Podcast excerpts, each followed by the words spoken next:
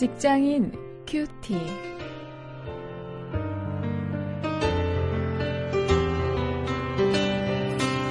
여러분 안녕하십니까? 3월 24일 오늘 마태복음 20장 29절부터 34절까지 말씀을 가지고 믿음을 주제로 해서 말씀을 묵상하십니다. 언틸 믿음 이런 제목입니다.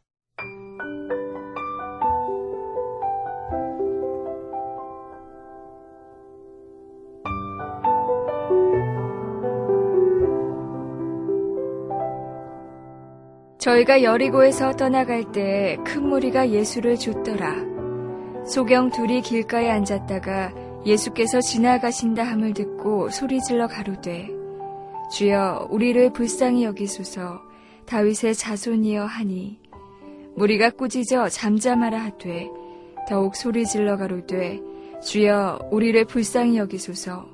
다윗의 자손이여 하는지라 예수께서 머물러 서서 저희를 불러 가라사대 너희에게 무엇을 하여 주기를 원하느냐 가로되 주여 우리 눈뜨기를 원하나이다. 예수께서 민망히 여기사 저희 눈을 만지시니 곧 보게 되어 저희가 예수를 쫓으니라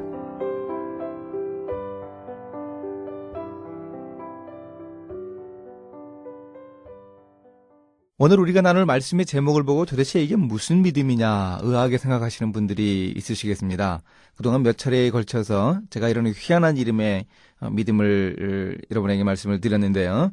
이 언틸은 전치사죠. 언제까지 하는 어, 그런 뜻의 전치사입니다. 오늘 본문 속에서 어, 그것을 우리가 찾아보면서 우리의 중요한 믿음의 모습을 확인할 수 있기를 바랍니다.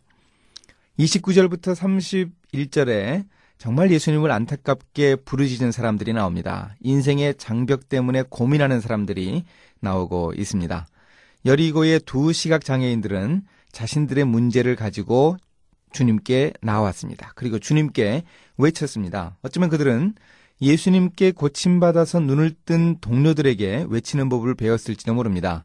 마태복음 9장 27절에 보면 거기에서 우리를 불쌍히 여기소서 다윗의 자손이여 이렇게 외치는 그 시각 장애자들이 나오고 예수님이 그들을 고쳐 주셨습니다. 어쩌면 그들에게 배웠는지 여기 나오는 여리고의 두 시각 장애인들도 똑같이 그렇게 우리를 불쌍히 여겨 달라고 예수님께 외치고 있습니다. 어쨌든 그들은 인생의 막다른 골목에서 마지막이라는 심정으로 예수님께 자신들의 문제를 내어 놓았을 것입니다. 더 이상 기회가 없을 것이라고 생각했을 것입니다. 실제로 예수님이 가시는 이 길은 마지막으로 예루살렘으로 가시는 그 여행길이었습니다. 이제 예수님은 십자가에 달리기 위해 여행하고 계셨던 것입니다.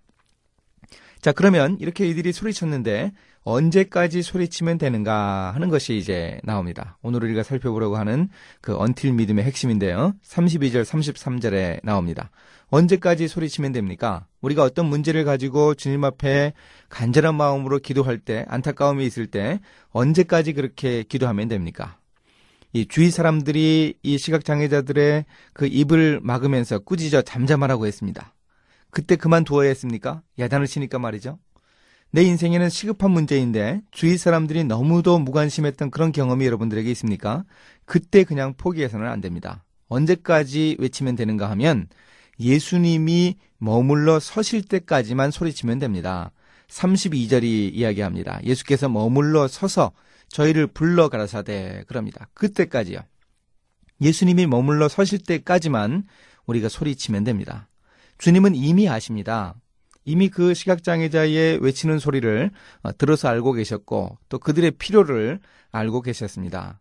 그런 사실을 믿고 소리치는 믿음이 바로 언틸 믿음입니다. 예수님이 돌아서실 때까지, 머물러 서실 때까지, 내 기도를 들으실 때까지, 그때까지 소리 치는 기도하는 그런 믿음입니다. 이제 34절에서 이들이 어떤 반응을 보이는가 이렇게 해서 예수님께 눈을 뜸을 받은 이 사람들이 어떤 결심을 하는가 보여줍니다. 그들은 즉각적으로 주님을 따릅니다. 즉각적으로 이 예수를 쫓았다고 표현을 합니다. 이 쫓았다고 하는 단어가 제자도의 전문 용어인 것 어, 제가 두 차례에 걸쳐서 말씀을 드린 적이 있는데요. 이들이 주님의 제자가 되었습니다.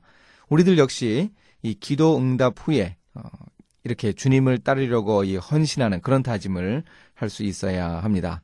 어, 그렇다면 이 제자들은 이렇게 어, 언틸 믿음을 이, 체험하는 사람들이죠. 예수님께 기도하고 그 기도에 응답을 얻는 예수님이 응답하실 때까지 계속해서 기도하는 어, 이런 은혜를 아는 이런 체험이 있는 그런 사람들이 바로 제자들입니다. 우리도 그렇게 어, 주님께 이런 믿음 가지고 기도할 수 있기를 원합니다. 이제 말씀을 가지고 실천거리를 찾아보겠습니다. 내가 간절히 주님께 부르짖어야 할 기도 제목이 무엇인가 다시 한번 점검을 해보죠. 혹시 우리가 잊어버렸을 수도 있습니다. 주님이 응답하시지 않아서, 주님이 머물러 서시지 않아서 우리가 잊고 있었던 것 다시 한번 기억하면서 이 포기한 기도 제목들을 좀 복원해 볼수 어, 있기를 바랍니다. 이제 함께 기도하시겠습니다. 하나님, 하나님께 제 인생의 문제를 기도할 수 있게 하옵소서. 주님이 응답하실 때까지 간절히 기도할 수 있는 언틸 믿음을 주시옵소서. 그래서 응답받아 감사하면서 주님을 따르는 제자의 삶을 살게 해 주시기를 원합니다. 예수님의 이름으로 기도했습니다. 아멘.